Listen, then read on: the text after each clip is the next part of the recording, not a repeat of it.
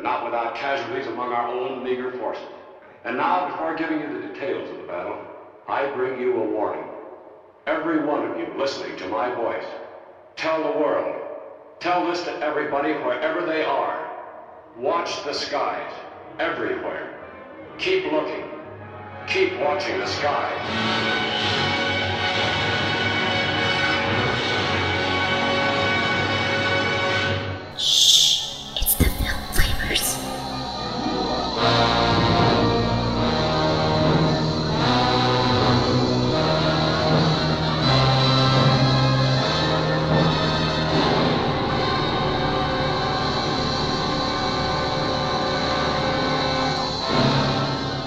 Guys, I'm Chris, Hey everybody, I'm Robert, and we're the Film Flamers.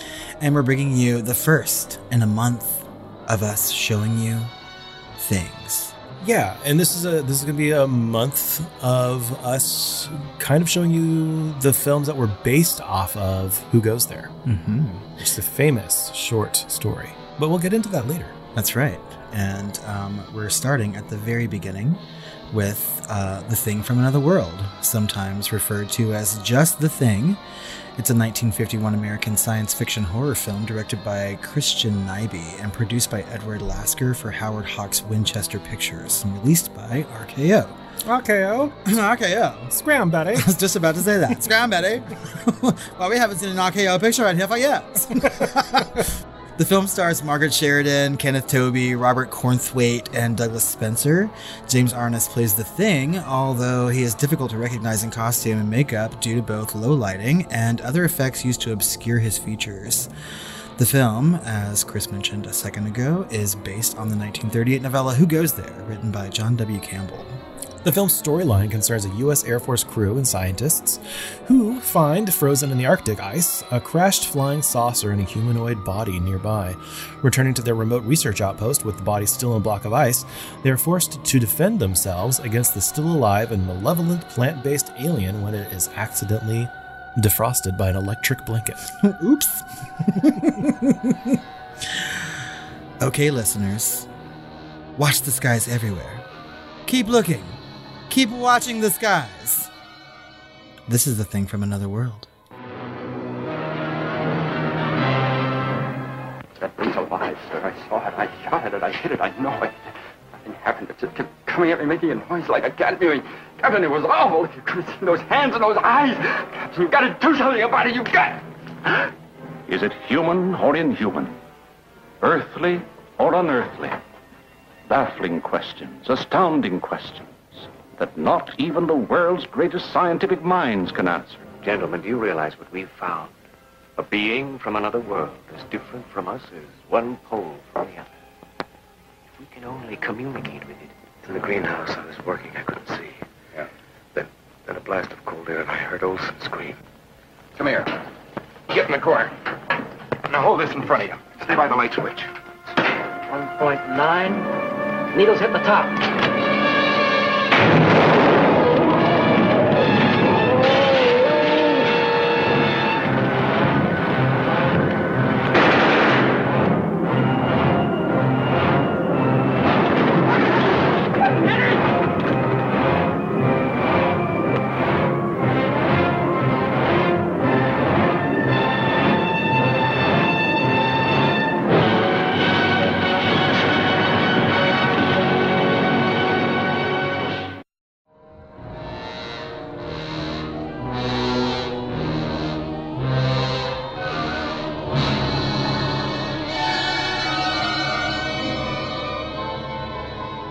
In Anchorage, journalist Ned Scott, played by Douglas Spencer, looking for a hot scoop, visits the only place one could find such a scoop in that frosty wasteland the Alaskan Air Command Officers Club, where one can always find a very Britishy good time.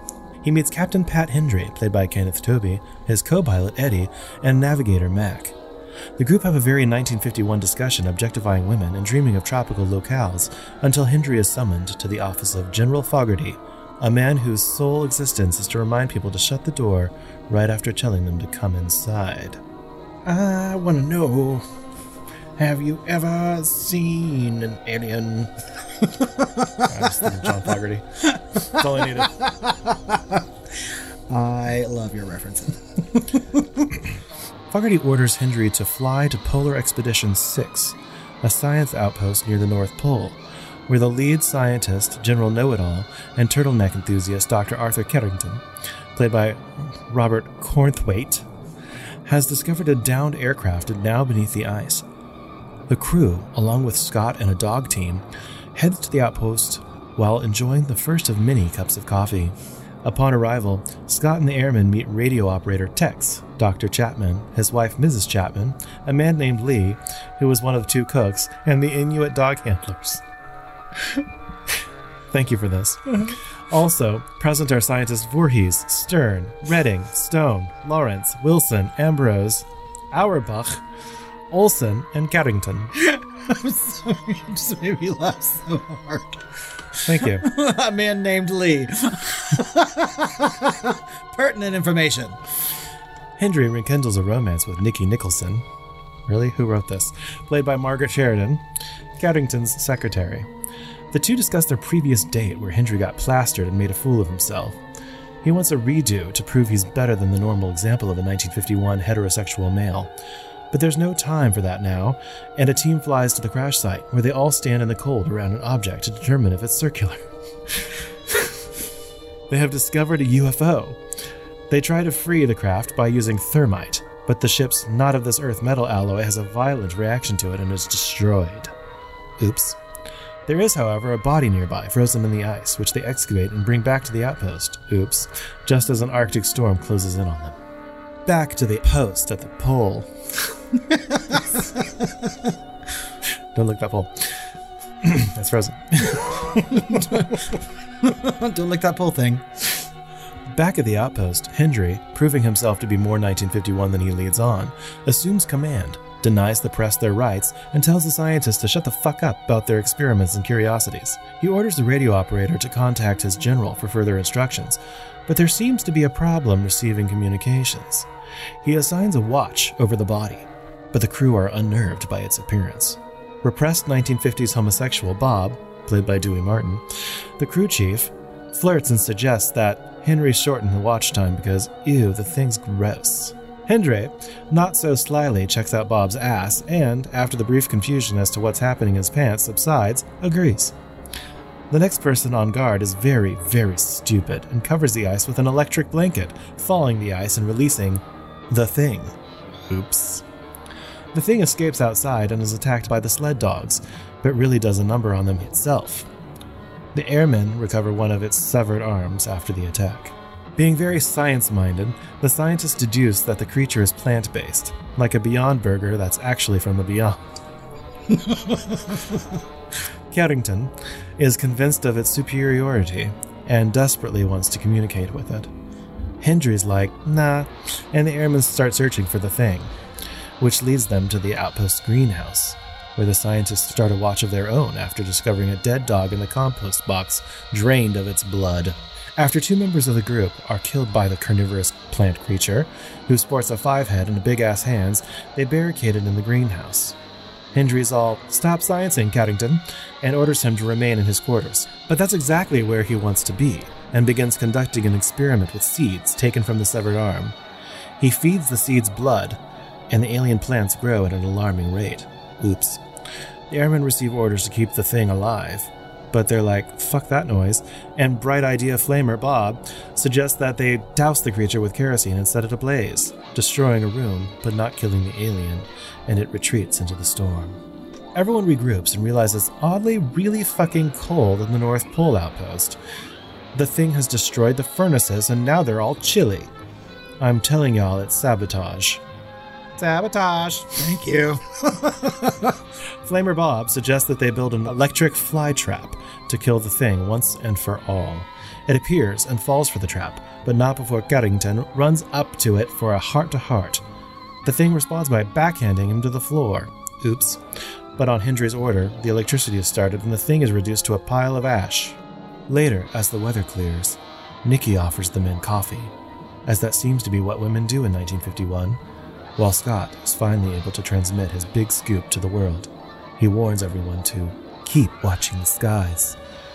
And presumably, everyone does. The end.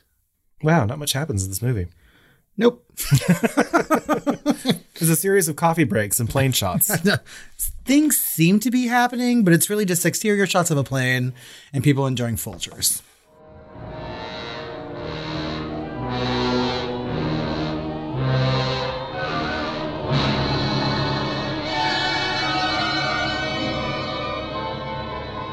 The Thing from Another World was released on April 27, 1951. By the end of that year, the film had accrued uh, $1.9 million in distributors domestic, making it the year's 46th biggest earner, beating all other science fiction films released that year, including The Day the Earth Stood Still and When Worlds Collide. Yeah, but it was like the 49th, or yeah, 46th biggest earner.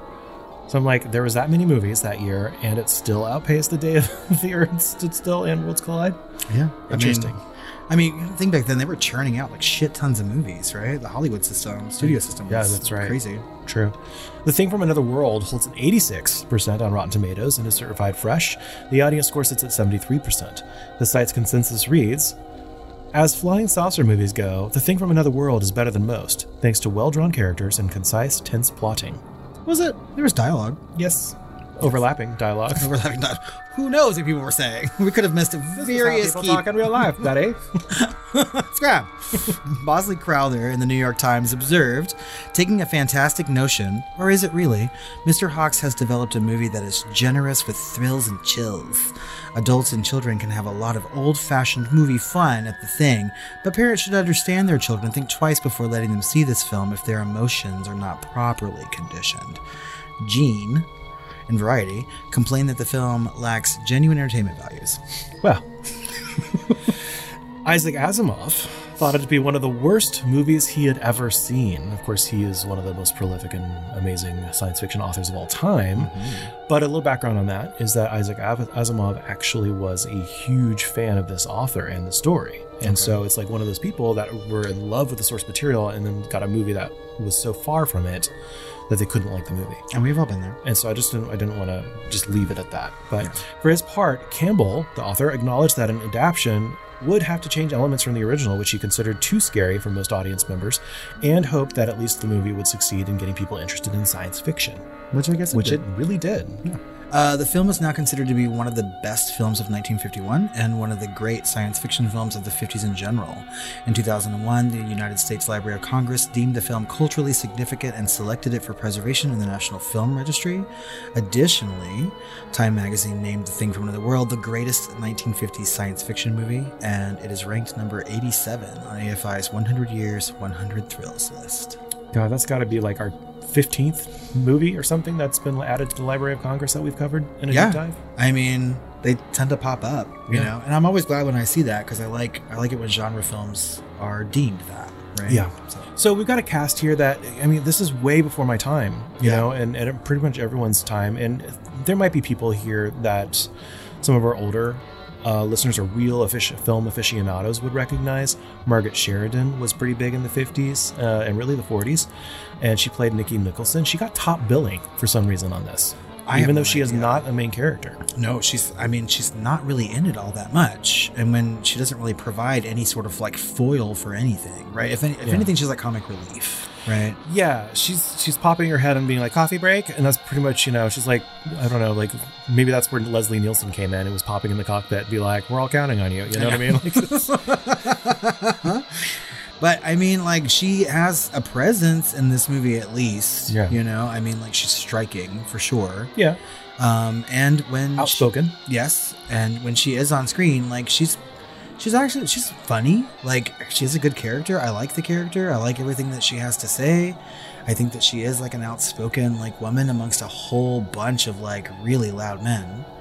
And um, that's kind of a breath of fresh air from some movies of this time period. That's true, and there's a reason for it, Oh. and we'll get into that later too. Nice. We also have Kenneth Tobey as Captain Patrick Hendry, who, if there was a main character, he would be it. Mm-hmm. Uh, we got Robert Cornthwaite as Dr. Arthur Carrington, who was actually, he had like white hair and everything, but he was actually only 35 when this was filmed. Oh, they made him look much older than that. They, yeah, they did. I noticed that he looked young. I was like, he looks a little too young for white hair. It's a fucking turtle. But in black and white, it's hard to tell sometimes. Yeah. And with big dark glasses on too. And I guess that he's more of the villain in this, I mean, even more so than the thing. Kind, of, I mean, he's this, he's an advocate for science. So you you're always kind of. I don't know. With 2022 eyes, I'm kind of on the scientist side anyway. Oh, definitely. But I'm like, yeah, let him do his stuff. Let him do his stuff. But at some point, he did get overzealous. He treated science like a religion, right? Yeah. And when you start treating things like a religion, you start to throw logic out the window, right? It's like pay attention to this position that you are in now. And he started to say things like, all of us, our lives are meaningless compared to what we could learn from this. And he, uh, like, from a thousand feet view, that makes sense. Sure. But at the end of the day, you've got to protect your your life, you know, and those around you. And you can't make that decision for everyone there. I would go so far to say that Hendry does the exact same thing from a militaristic standpoint, right? Yeah, I it was a little frustrating because he's like, okay, well, you got your orders, and uh, it's backing us as the, the scientist, and he's like, well, fuck you. And it takes the guy just holding out a gun to be like, okay, well, that's the common denominator there. Like, the lowest common denominator, the people with the guns are the ones that are in charge. Yeah. You know, so there's a little bit of that, you know, that's, you know, famously Stephen King gets into later, you know, in some episodes of The Twilight Zone and some things where like people start to turn in on themselves. You leave people uh, alone enough in a, in a closed environment and they start inventing reasons to kill each other, right? Oh yeah. There's a little bit of that in here. It's kind of hinted at, right? Yes. Uh, we got Dewey Martin as Bob, the crew chief, which is our, you know, probably both of our hot guy in this. I mean, yeah, we'll get you to that. I'm sure. In this, in the the synopsis, he is the the flamer that we keep talking about He because we want him to be. yeah, I mean, he was cute, you know, and so like, spoiler alert for the end of the episode, probably, but like, I don't know. I say he looks like a less goofy James Marsden. Yes, this is exactly what he said, and you're accurate with that. He does look like a less goofy James Marsden, but he was always in like a very smart cardigan with a tie, and I was just like queer or whatever. And there are some scenes where like the fucking chemistry between him and Hendry is like so palpable. Yeah. you can cut it with a thing. And finally, we have James Arness uh, as the Thing, and uh, this is a famous actor. I didn't really rec- I don't recognize him. I don't know his name. I don't know who this person is, but we mentioned him in the notes above because he was unrecognizable. But he's probably one of the most recognizable people in this cast simply because he was on Gunsmoke playing like a marshal for over five decades. Yeah, essentially, like, the, the, end second of longest running Yeah. show of all time at this point. yes, yeah. and he played the Thing because he's six foot six. Yeah. So I don't, I like, like we just said, I don't really recognize any of these names. I don't recognize any of these actors by face either, you know. And I, I also know that around this time period, or this is like pretty much the start of it, like they were churning out just tons of these science fiction movies, right? And budget is always a concern, and I don't think that the studio system was assigning their big stars to some of this stuff. No. right? Like it was all going to be popcorn fodder, and they were going to make money, but you know, like their big stars were given more like Oscar bait dramatic work to do, or even like like comedies and stuff like that. Yeah, but I pushed back on that a little bit because this did have a big engine behind it in Howard Hawks. Yes, I mean, just that same year, he directed Bringing Up Baby, I believe, Mm-hmm. right? And uh, a bunch of others. He's he's responsible for a lot, and we'll get into him later as well. out of everyone's name attached to anything in this movie, Howard Hawks is like the the one that I would recognize, right? Because he's formidable in Yeah. that time period. So I think like this was like uh, it- this this story is one of hundreds of stories that this author has told in, in his magazines and uh, you know and, and everything else back then when science fiction wasn't as you know popular. Although we did get the serials in the 40s and 50s that inspired many many directors, including Spielberg and George Lucas. That you know that kind of built the summer blockbuster dec decades later and inspired all these people and inspired much a, a lot of horror, uh, including John Carpenter, who absolutely loves this film and um, you know, in the original story is, is very famous. Um, the themes that they tried to do in this movie, I think, would have worked better if they had a budget or, or you know, the capabilities that they even had in like the 70s and 80s, but they just didn't have that back then, you know. And so um, a lot of this turned into like uh, a Red Scare kind of Yeah. analogy. Well, I think a lot of science fiction at that particular time period did, right? I mean, like Oh yeah, everything is kind of like thinly veiled Sure. as being anti-communist, right? Very McCarthyism. Like there's a lot of that going on in all of these like 1950s science fiction movies.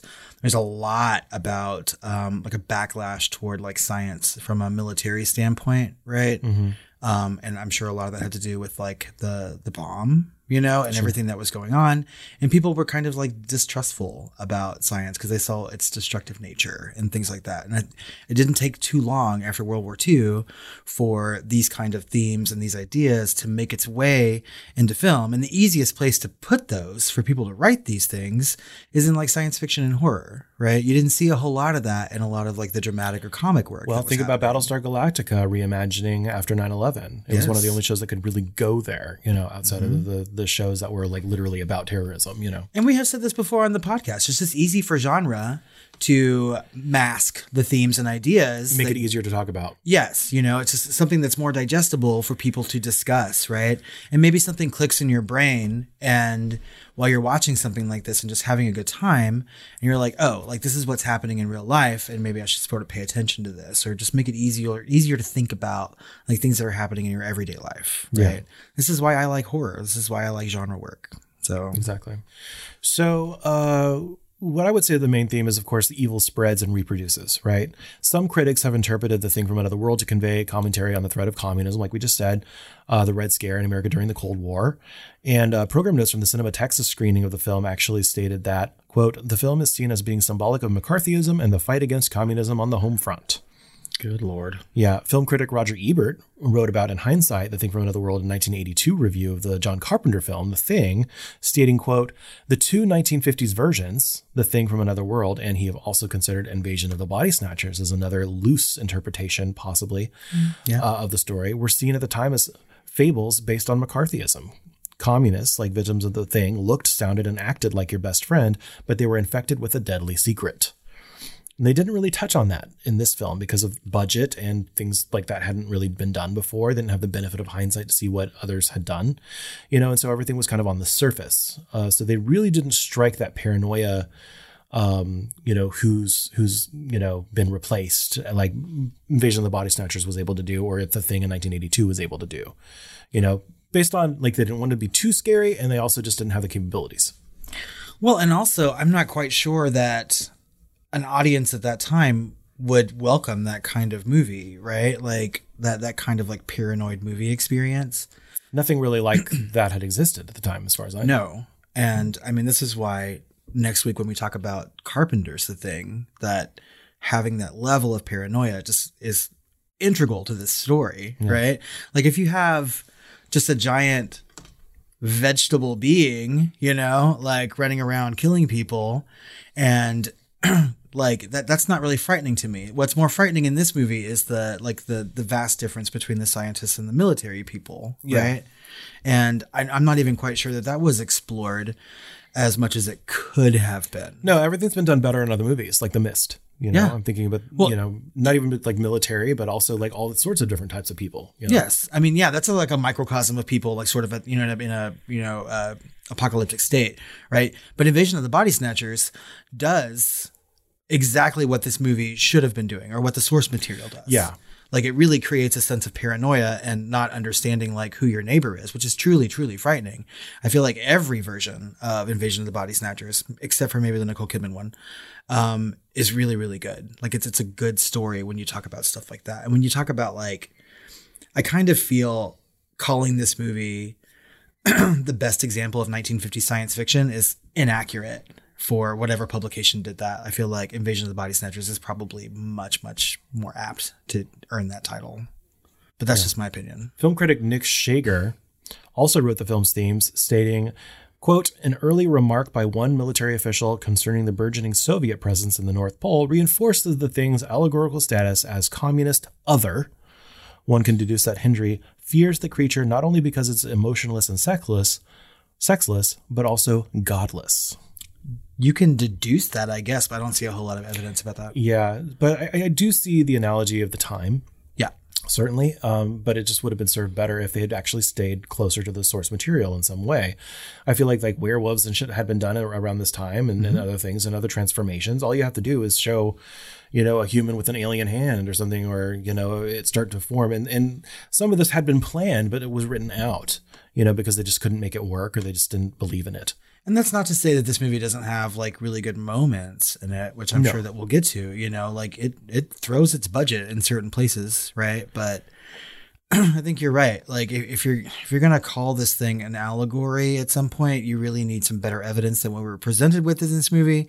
And one character's errant comment about communism like doesn't make it an allegory. I'm sorry. I think it's like hanging a lantern on it, but uh, yeah, it's you know it's the it's it's obvious there. It's not even fucking subtext. I mean, yeah, you could have like pushed that boundary a little bit more. Yeah, And, no one ever talked about it being emotionless or sexless. You know, I mean, like No.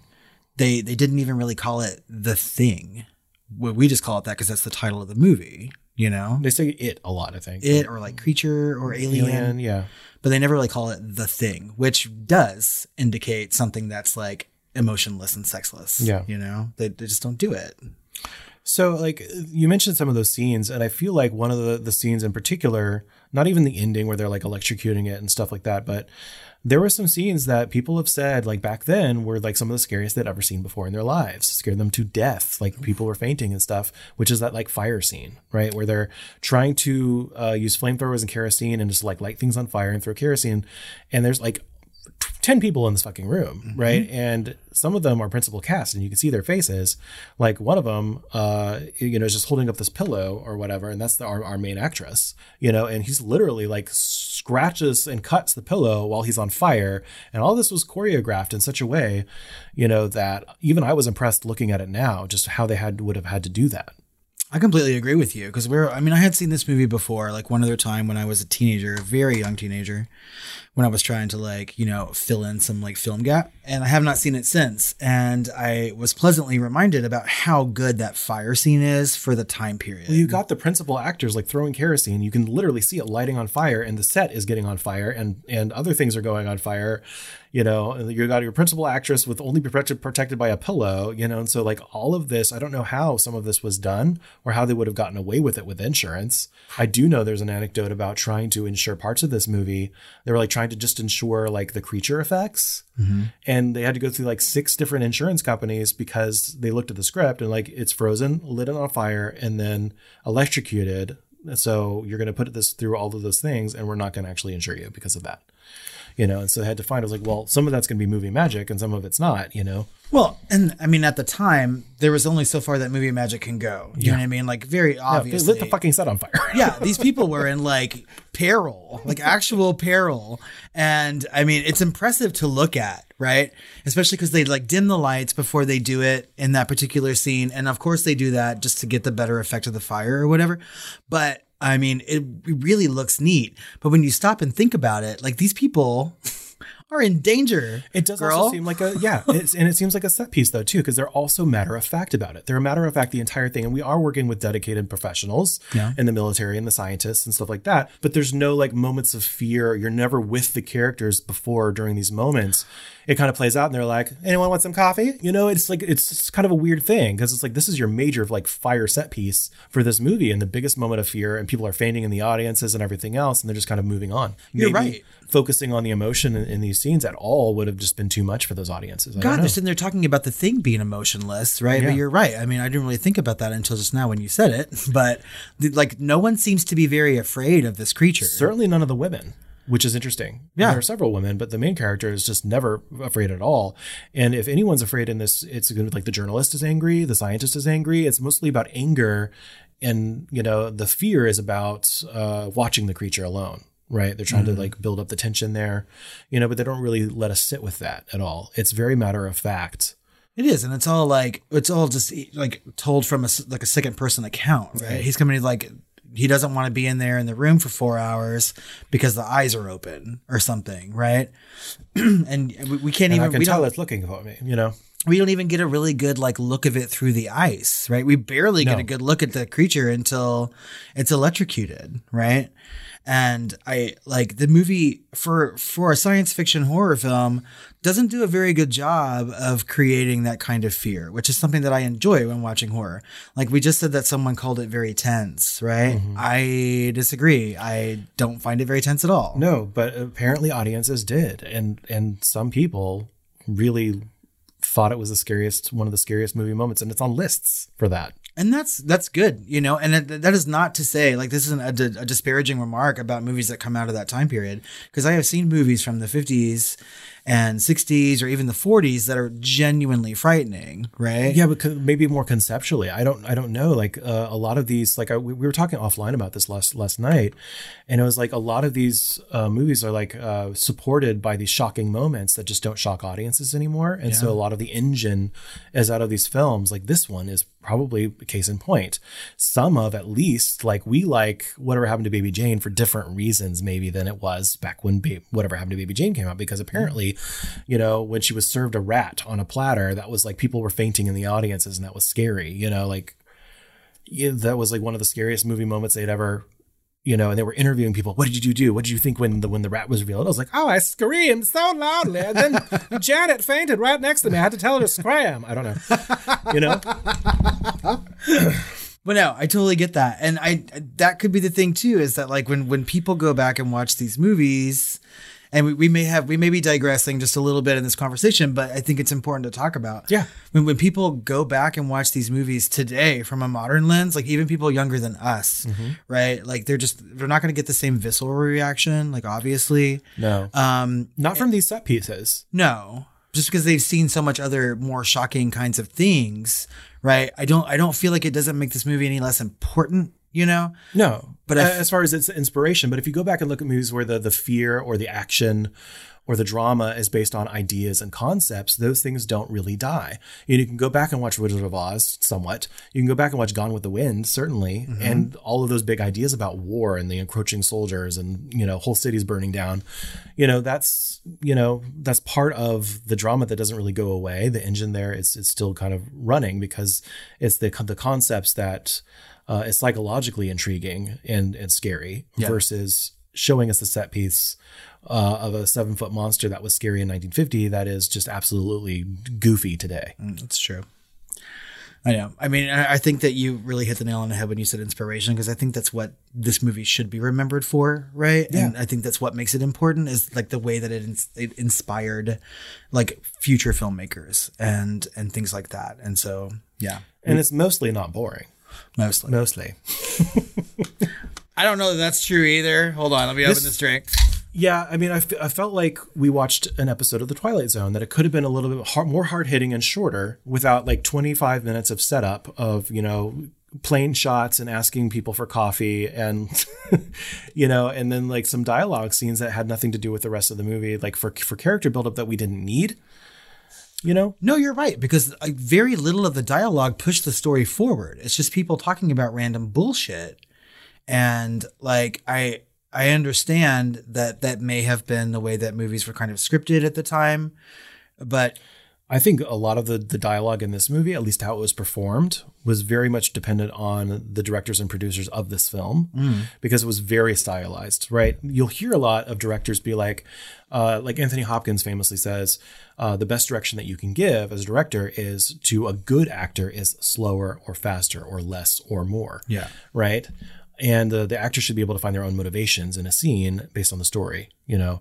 But uh, this you know, uh, you know, some directors actually say we'll do one where it's like double speed, like we go faster, faster, and faster. And often takes in the editing room, they use the the fastest dialogue. They'll do it. They'll play the scene that the actors normally, and then and the director says just do it faster and faster and faster, and that's what they take because it sounds more natural, mm-hmm. right? Naturalistic dialogue is is faster, faster delivery. And with this, it's one of the only films I've seen where people are actively speaking over each other and have been directed almost in every scene for two, sometimes even three or four people to be speaking at once and stepping on each other's lines.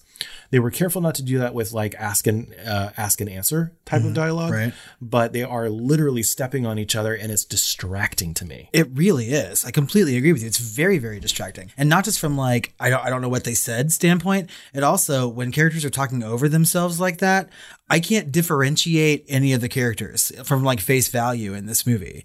Like I could pick out some of the principal characters, right? But there is a supporting amount of people in this outpost, right? And people are dying. And I'm just like, I don't give a fuck because I have no idea who they are. I don't know what they've said. They've probably said something, but someone else was talking over them at the same time.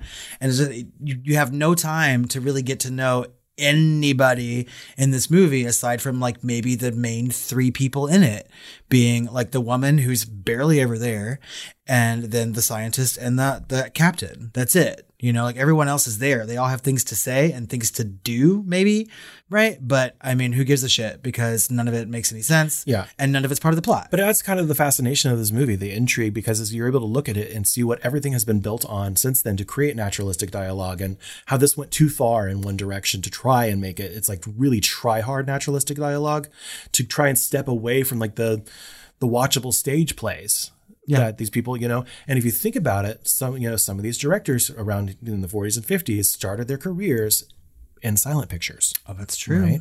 And so they're all kind of experimenting, which is interesting. And that's certainly the case for Howard Hawks. Yeah. And there is a kind of a little bit of a director scandal here. Um, where none of the actors or, or people who have worked on it really view it as a scandal, but a lot of people will say different things, kind of similar to Poltergeist, Oh, right? Where we're not sure who directed this film, Tobe Hooper or Steven Spielberg, and a lot of people say it was Spielberg, and some other actors say it was Tobe Hooper. You know, so it's, it's just interesting, and um, you know, a lot of people are saying that this was actually directed by Howard Hawks, who's a very famous director Yes. and uh, you know, saying inst- it was him instead of Christian Nyby, and that Howard Hawks may have shadow directed this in order to get his friend or up and coming, you know, Christian Nyby, uh, his opening Directors Guild credit, Okay. right? And so I feel like that tracks. And Howard Hawks is very famous multi-genre director. He, like I said, he did Bringing a Baby, and he transitioned from silence to talkies in the the classic Hollywood era. And he's known for his strong, tough-talking female characters, then known as Hawksian women. And that's where this comes from. If you ever heard the term Hawksian women, and the biggest example of that would be Katharine Hepburn. Of course, she was in Bringing a Baby as well That's right. You know and so a lot of those those like um, no nonsense outspoken female roles where they're not super emotional you know or damsels is from his movies And I feel like our main female character in this movie is very much like that. She is. Right? I mean, she at one point has supposedly tied up her love interest, like tied his hands behind his back and is feeding him liquor, you know? Like, I can't think of anything that's more in control than that. Right? yeah. And he's famous for uh, the original scarface from 1932 bringing a baby obviously. Uh, um, wait bringing a baby is 1938 why was i thinking that was the same year? Maybe that was an earlier version. I don't know. Um, only angels have wings uh, his girl friday to have and have not the big sleep red river which uh, of course she was supposed to star in but she got pregnant. And so maybe that's why she was in this. I don't know. The thing from another world obviously. Uh, gentlemen prefer blondes and rio bravo Rio Bravo is a fantastic movie. Gentlemen Prefer Blondes is probably my favorite uh, Monroe movie, right? I really, really enjoy that film. I, I do like any of those have this like super di- uh, naturalistic dialogue i remember bringing a baby has a little bit of that A little. I mean, like Rio Bravo is really more of a like a obviously it's a western, right? And so like a lot of it revolves around just general western like constructs and whatnot. But Gentlemen Prefer Blondes for sure, right? As far as like those like sex comedies go from that time period, I think that's like the smartest, Yeah. right? The thing is, is that no one in that movie is talking over each other, and they're very distinct characters. Yeah, so I'm on the fence. I don't know. I, I feel like a lot of the actors that said, of course, Christian Nyby did. We viewed him as the director, but we viewed Howard Hawks as the boss. But Howard Hawks was always there on set, and he would like help with the setups and and some of the direction and things like that.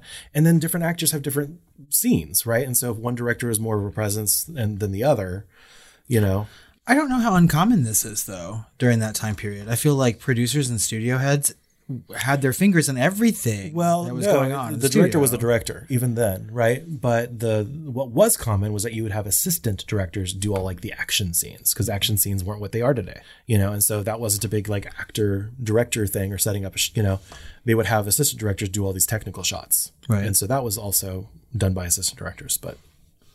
I, ha- I I can't say that's like who the fuck was the assistant director that did that fire scene, you know? like, Jesus Christ. that had to have been that was all the principal actors in one room. I hope they're okay.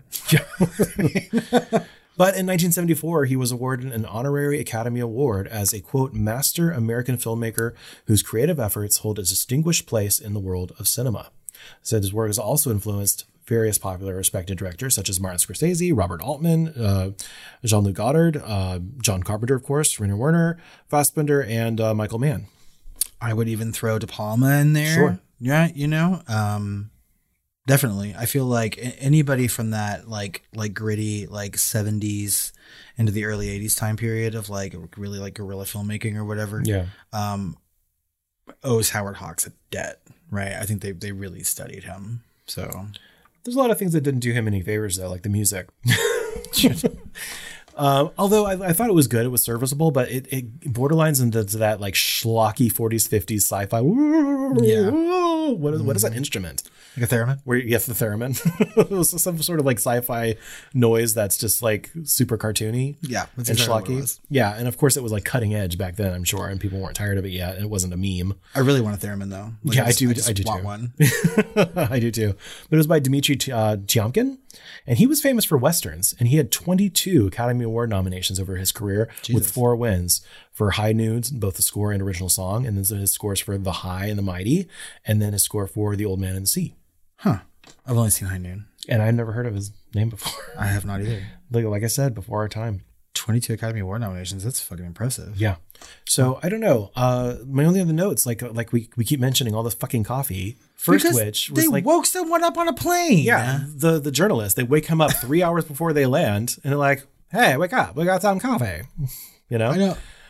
come to the front, come to the cockpit for the fucking coffee. Where right. they, he's pouring all the coffee in between the pilots, and I'm like, "What the fuck are you doing?" They just have all those people like right there, like next to each other in that very tiny space, drinking coffee and talking about how they're still so far away from where they're going. And I'm like, we don't need any of this. And then in betwixt all that are just like exterior shots of the fucking airplane. They're very proud of that plane. They were super proud of that plane because they showed it in the sky, they showed it landing. U.S. Air Force and Comic Sans or whatever. Yeah, that's what you're like. USAF, Comic Sans. What's the font? I mean, like, they were super proud of that fucking plane. I don't know. Like this movie, you're you're right. It could have been an episode of The Twilight Zone because 20 minutes of its like less than an hour and a half runtime is ridiculousness involving 30 like, minutes, yeah. yeah, like involving coffee or just random exterior shots that don't do anything for the plot, you know? Like I kind of feel like they were just trying to make money with this, but I feel like 1951 is very early for like the science fiction heyday. Like that would come much later in the 50s. Yeah.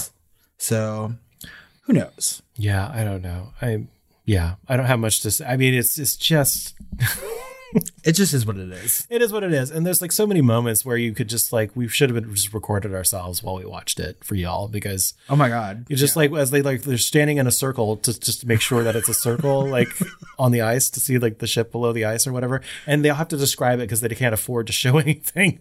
They're like, it's a UFO. It's a circle. We're in a circle. And Chris is like, it's smaller than my living room. Look, there was this big like music motif behind it too. Though they as they get into the circle, like it was some dramatic moment, and I'm like, this is a small ass ship. I'm like, what the fuck? But again, that is just like contemporary hindsight, right? I mean, like we at, at the time, It's much you better know- than the thing where it's like a mile fucking wide or something, and they're just like on this Arctic shelf looking at it. Yeah, well, but I mean, like at the time, like UFOs were big. Like people were t- like literally terrified of stuff like that, you know. And so the idea of sitting in a theater and realizing that they're making a circle, right? That it's a circle aircraft, probably would have been scary. Oh my god! At the time period, they're clutching pearls Let's and all shit. stand in this circle, so because we can't recognize the simple shape that toddlers. well, they have to convey it to the audience, but I was just like, they're just doing this in the cold. Daddy, is that a square? Or Yeah. is it a circle? That's a circle. that looks more like an oval. Oh God. Want some coffee? I like how we go into that like very affected voice though. We're like, well, we haven't seen a UFO around here in all these years. I mean, like- Jesus Christ. Anyway, should we talk about just for the setup? And maybe we should have talked about this first, but should we talk about who goes there? The original story. Yeah, I really, I really do want to read this novel. But I have done some research because I was interested to see like, is this the better, you know, translation adaptation of this material? Okay. uh, which which adaptation, if any, is uh, you know is the better adaptation or is the is a good adaptation at all? So, Who Goes There is a 1938 science fiction horror novella by American author John W. Campbell, written under the pen name Don Stewart. And just in case any of you are confused and looking for this, so its story follows a group of people trapped in a scientific research outpost in Antarctica with a shape shifting alien monster able to absorb and imitate any living being. So that was um, obviously already, it's much more like 1982 version. Yes. The novella was first published in August 1938 issues of Astounding Science Fiction and was also printed as The Thing from Another World later on. Okay.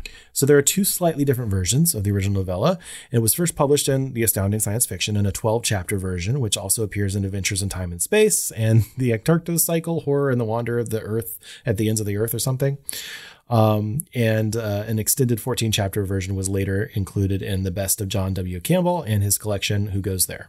So in 1973, the story was voted by the Science Fiction Writers of America as one of the stories representing the most influential, important, and memorable science fiction that has ever been written. It was promptly published with the other top voted stories in the Science Fiction Hall of Fame, Volume 2. What was in volume one? I don't know.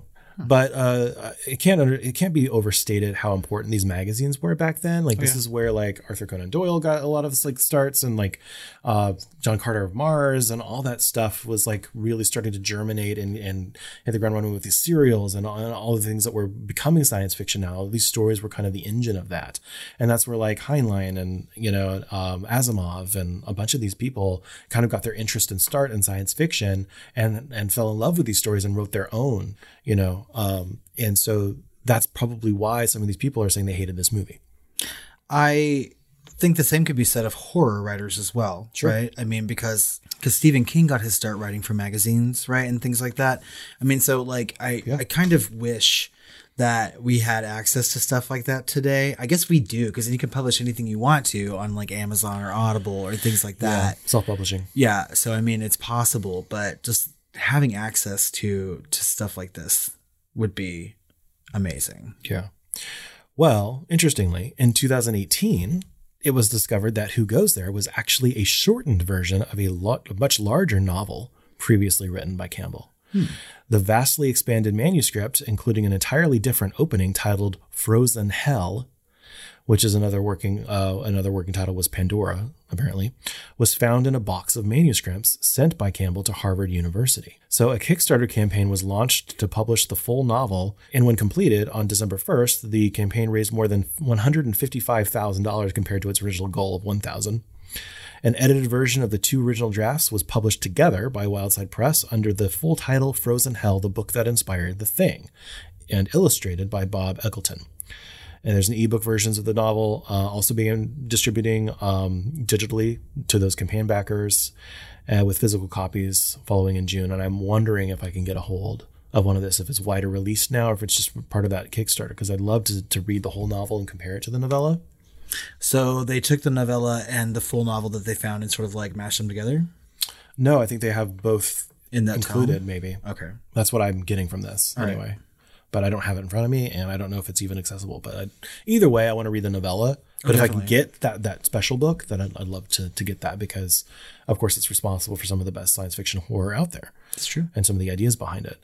But it's been uh, obviously directly adapted, you know, from The Thing from Another World, and again in 1982 with The Thing, and uh, which is a more faithful treatment, you know, by John Carpenter, both because of you know able to be scarier and because of you know technical capabilities. Um, and the the the story's many other adaptations and works inspired by it have spanned various media, including possibly Invasion of the Body Snatchers, which we already said, uh, and Horror Express, which I'd never heard of from I've 1972, and it has Peter Cushing, Oh, so it's also kind of inspired by it. Which so we need to see that at some point. There's also been radio dramas, games, comics, all these other short stories, either inspired or closer to the fan, closer to some sort of like fanfic version okay. uh, or even sequels, kind of fanfic sequels based on the original story, but officially published. So I don't know if you can still call it fan fiction. I can see how, like the basic pr- like premise of that novella would ha- would have influenced lots of science fiction, right, and horror, right. Aside from the like very definite adaptions that have been made f- from it, right? Invasion of the Body Snatchers is very definitely about like paranoia and like being taken over by something, right? So clearly, clearly, this man uh, created some very definite science fiction themes Yeah. throughout. So what I've gleaned from all this is that there's really no perfect adaptation because there are differences still. But the closest one that we have is the, is John Carpenter's 1982. Which I'm very ready to talk about. Oh yeah. But in January 2020, a new film was announced to be produced by Jason Blum's Blumhouse Productions. I have no updates on this, and released uh, to be released and distributed by Universal Pictures as part of the former's First Look deal. So the project is going to be based on the full Frozen Hell version of the story. Well, if anyone can take a really good thing and ruin it,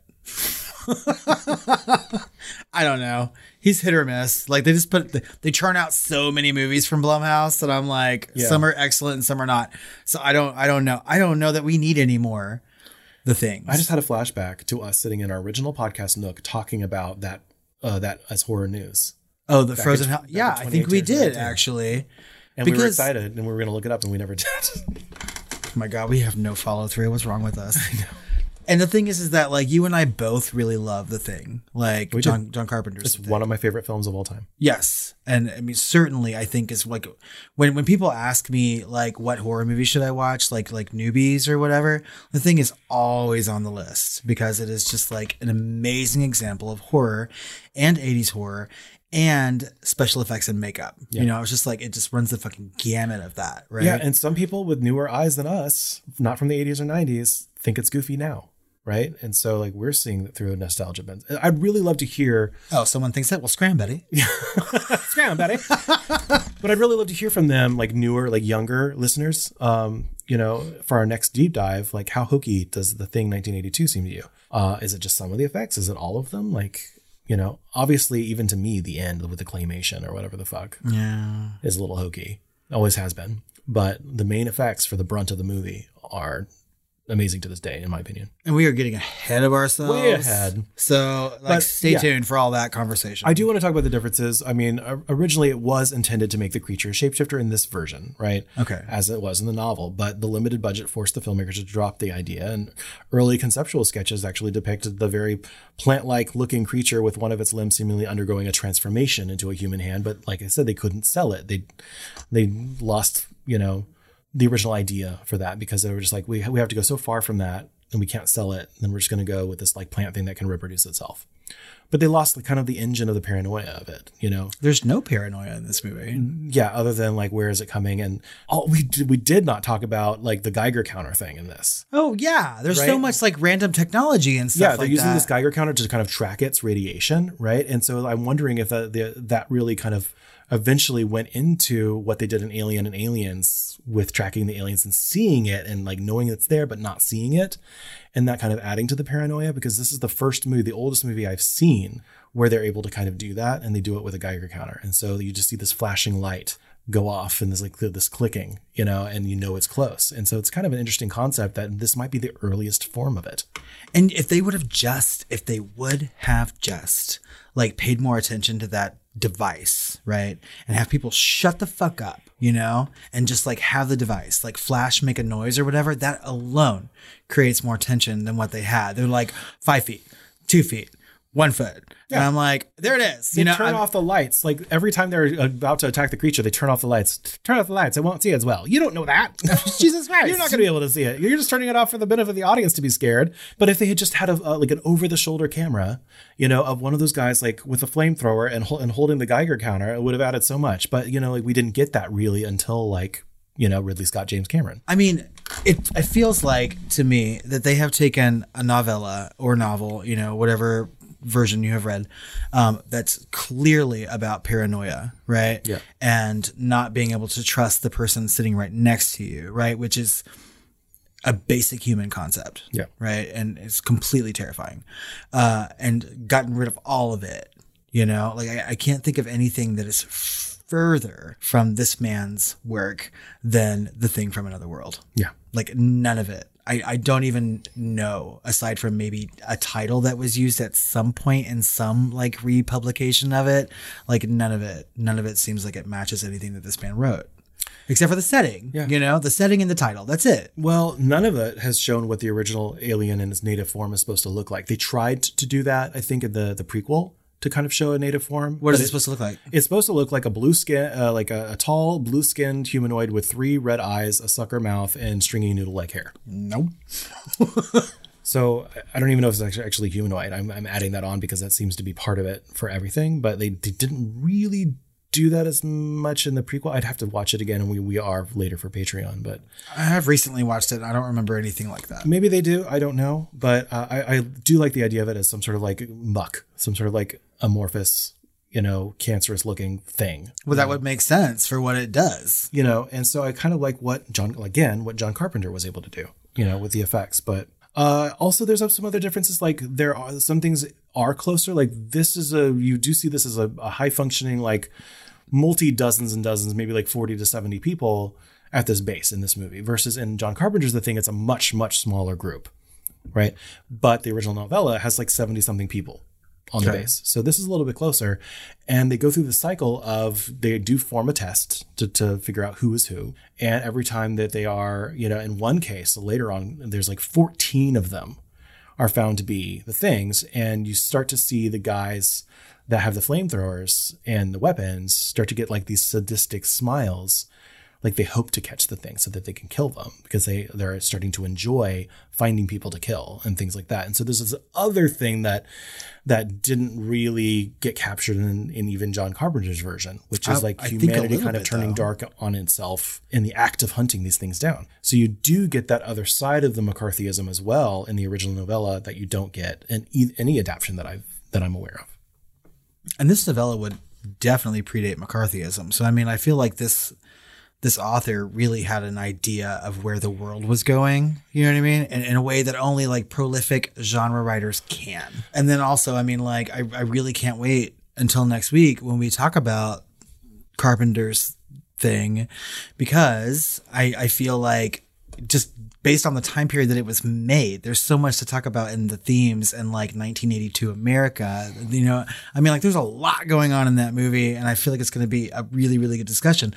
Not that this was not, you know, but I feel like we're sitting here talking about the ways that this movie could have been better as opposed to. yeah but we're also having this big discussion about the original novella versus this movie you know and i think this is a discussion that needs to happen before or as we talk about all of these adaptions because this is all what it's based off of That's true. Well, it's on my fucking read list for Yeah. sure. So. so i've got some fun facts Okay. A colorized version of the original film was released in 1989 on VHS by Turner Home Entertainment, Of course and it was, it was. billed as an RKO color classic. Fucking Ted Turner. so there's a color version of this out there that we could have watched. And I couldn't. There's. I don't know. I don't know where it is. I would have poo-pooed that had you tried to maybe watch the colorized version. I don't know. Um, It'd be kind of interesting to see the fire scene with all color and everything. I think it looks better in white. But apparently, like the main actor thought he looked like a big carrot, so I don't want to see a big orange version of this. Well, they kept calling him a carrot. You know, they're like, "Oh, he's just a carrot. It's a big scary carrot." He is actually kind of like a carrot. Scram cat. we haven't eaten a carrot around here in all these years. So, according to makeup artist Lee Greenway, he took James Arness in his car to the house of producer and co director Howard Hawks to show off the makeup for the thing. And after months of frustration, Hawks finally just told Greenway to put a Frankenstein type of headpiece on Arness. And he did. And James Arness reportedly regarded his role as so embarrassing that he didn't even attend the premiere. I am with you, James. My God, the creature design in this movie It's stupid. is atrocious. Like it is literally like some bastardized version of a classic Frankenstein that d- it doesn't look scary. It doesn't look menacing. They knew that at the time. They cut out all of his close ups. So they just showed like the full body shots. And I'm like, that's just a dude. Yeah, it really is. It's a dude with a fucking five head and abnormally large hands. Yeah. I'm like, it's not, it's not scary. No. Doesn't look carroty. So the final line of dialogue where Scotty admonishes his radio audiences to keep watching the skies became an iconic quote considered to be emblematic of the 1950s sci-fi film genre as a whole ma'am. as it evokes the flying saucer hysteria of the day as well as the red scare and the threat of nuclear war it has also been reused as is and referenced in modified form countless times by movies tv shows theatrical productions song lyrics book titles and websites usually with humorous intent That line is famous. Keep I watching mean, the skies. Yeah. It is like probably the most remembered thing from this movie. Is that More than piece the of thing. dialogue more than more than the actual thing? Yeah, I like Because that was just a dude. it was. Uh, I mean, I've heard that every fucking where. Mm-hmm. Like that. That's what I remember most from this movie. So, when Margaret Sheridan and Kenneth Tobey are talking about their date in Anchorage, she mentions him talking about a night in San Francisco and being all over her like an octopus. Five years later, Tobey would star in a movie called It Came From Beneath the Sea, a movie about a giant octopus attacking San Francisco. Oh my god. Someone paid way too much attention to the dialogue in this movie. Oh, uh, So Howard Hawks added From Another World to the title to avoid confusion with the song called The Thing, performed by Phil Harris, that was popular at the time. And I mean popular. I looked this thing up. It was like number one, like during the like 1950 summer or something What? for a while. And there's like all these people from like the the 40s and 50s that are obsessed with this song. And it kind of sounds like um I want a hippopotamus, for, but it's like kind of that beat in the same Okay. background.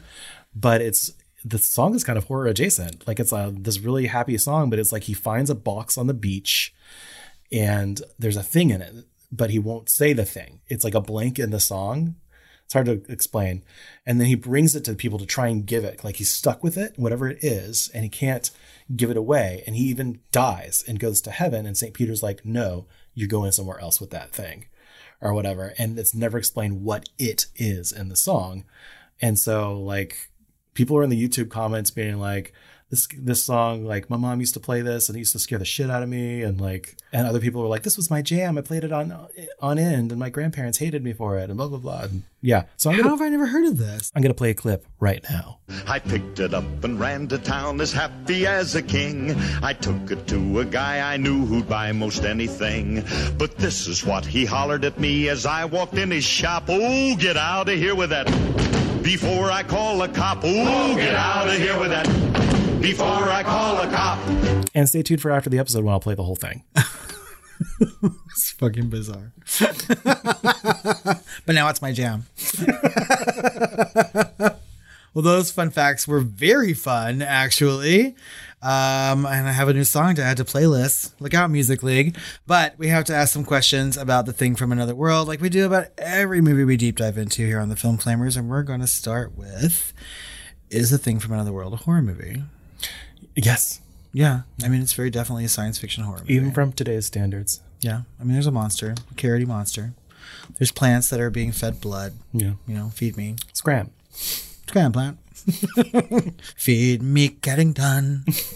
feed me all night long. I can't say Carrington like that. I have to say Carrington. Garrington. it's like watching fucking Dynasty and shit.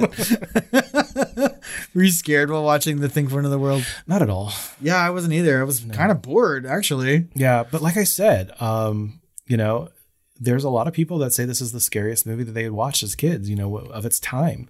And in an interview on National Public Radio's Fresh Air with Gene Siskel and Roger Ebert, when asked about the most scared they'd ever been at the movies, Roger Ebert indicated that this film scared him to death, especially the scene where they incinerated the thing. I can see that from a from you know a, a, a past standpoint, Yeah. right? I mean, I can totally understand why people would be terrified. Shit like that just wasn't on the in the movies and wasn't No. on TV. and it is kind of scary. But I'm more scared watching this now at that particular moment about the actors involved. Like I'm terrified for those people in peril, you know. And I'm like, yeesh.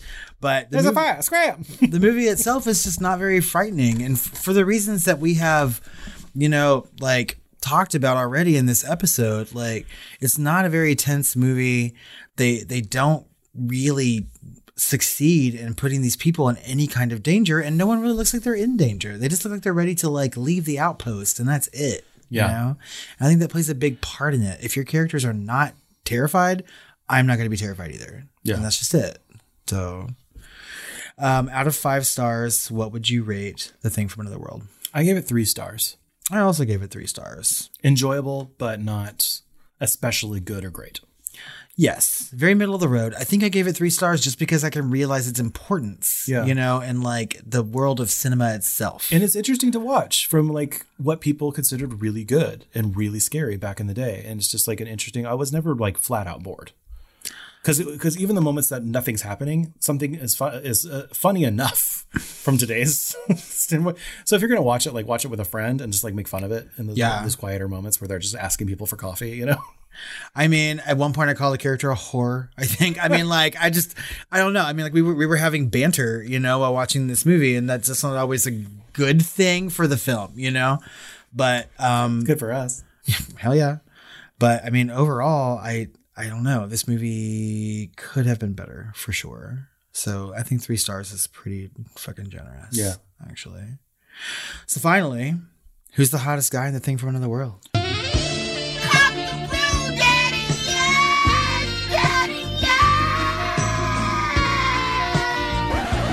Oh, you know it's our favorite guy. It's our flamey crew chief, Yeah. Bob, Flamer Bob, Yeah, but what was his name? Uh, Dewey Martin. Dewey- is the actor's yeah. name. That's right.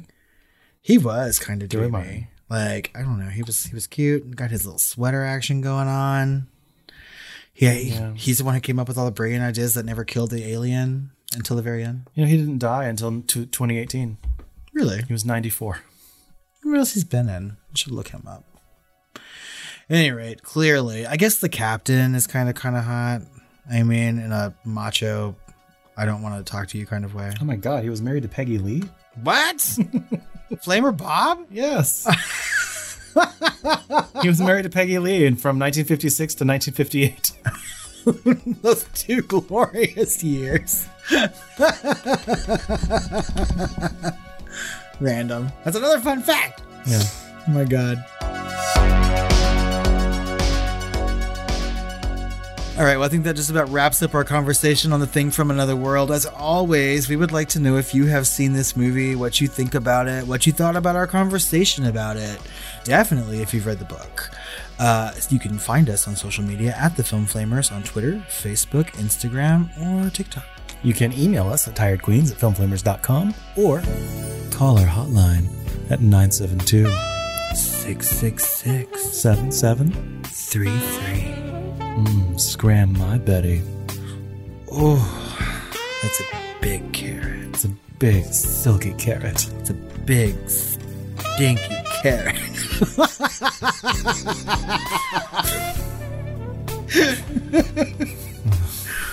like we've talked about several times in this episode. Coffee? yes, please. You wake me up for that? Uh, we have more conversations about The Thing or various versions of Who Goes There. Next week, join us when Chris and I finally talk about John Carpenter's 1982 opus, The Thing. Opus? I think it's his best movie. I think so too. Yeah. So we'll get into that too. We've already gushed about John Carpenter on other episodes, but I'm really about to like lay it on thick, so y'all get ready for that shit. Okay. Um, and like we mentioned over on Patreon, we're going to be covering the 22,000 whatever remake prequel thing, the thing. so if I can't make that sound any more exciting, head over to patreon.com slash the film flamers, join the family. You can find that bonus episode and more than 70 other ones. And uh, we look forward to seeing you there. That's right. I don't think it's that bad. It's the fuck you It's say? not good. The only It's a three star. the only good thing about it is Mary Elizabeth Winstead. I love her. I know, me too. She's the only thing that saves that movie. Generally, if you have three names, I like. like serial killers. Guys, we also need some reviews. So please head over to Apple Podcasts or iTunes. Leave us a five star review. Tell us why you like us. And we'll read that on the next Shooting the Flames. And it will end our drought, our winter drought of review. Well, Robert, I'm going to get woken up three hours before my morning coffee to have coffee, so I'll make sure to do that. I need to have some sweet dreams.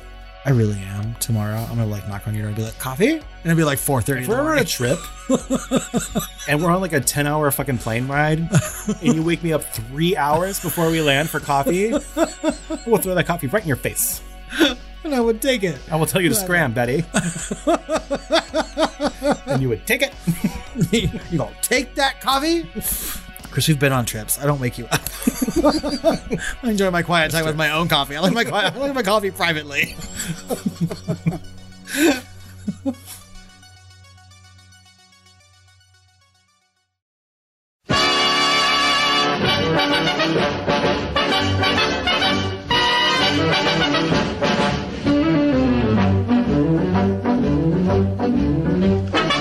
I was walking down the beach one bright and sunny day, I saw a great big wooden box a floating in the bay.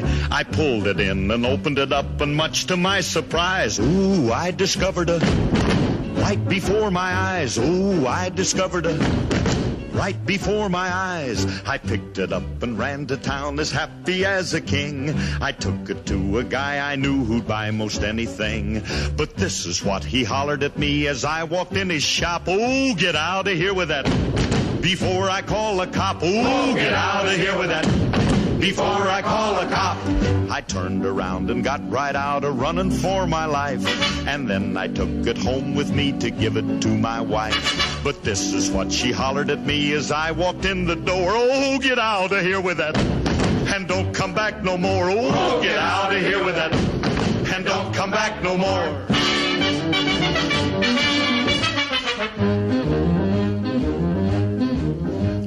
I wandered all around the town until I chanced to meet a hobo who was looking for a handout on the street. He said he'd take most any old thing. He was a desperate man. But when I showed him the, he turned around and ran. Oh, when I showed him the, he turned around and ran. I wandered on for many years, a victim of my fate, until one day I came upon St. Peter at the gate. And when I tried to take it inside, he told me where to go. Get out of here with that and take it down below. Oh, get out of here with that and take it down below. The moral of the story is if you're out on the beach and you should see a great big box and it's within your reach, don't ever stop and open it up. That's my advice to you, cause you'll never get rid of them. No matter what you do, oh, you'll never get rid of them. No matter what you do.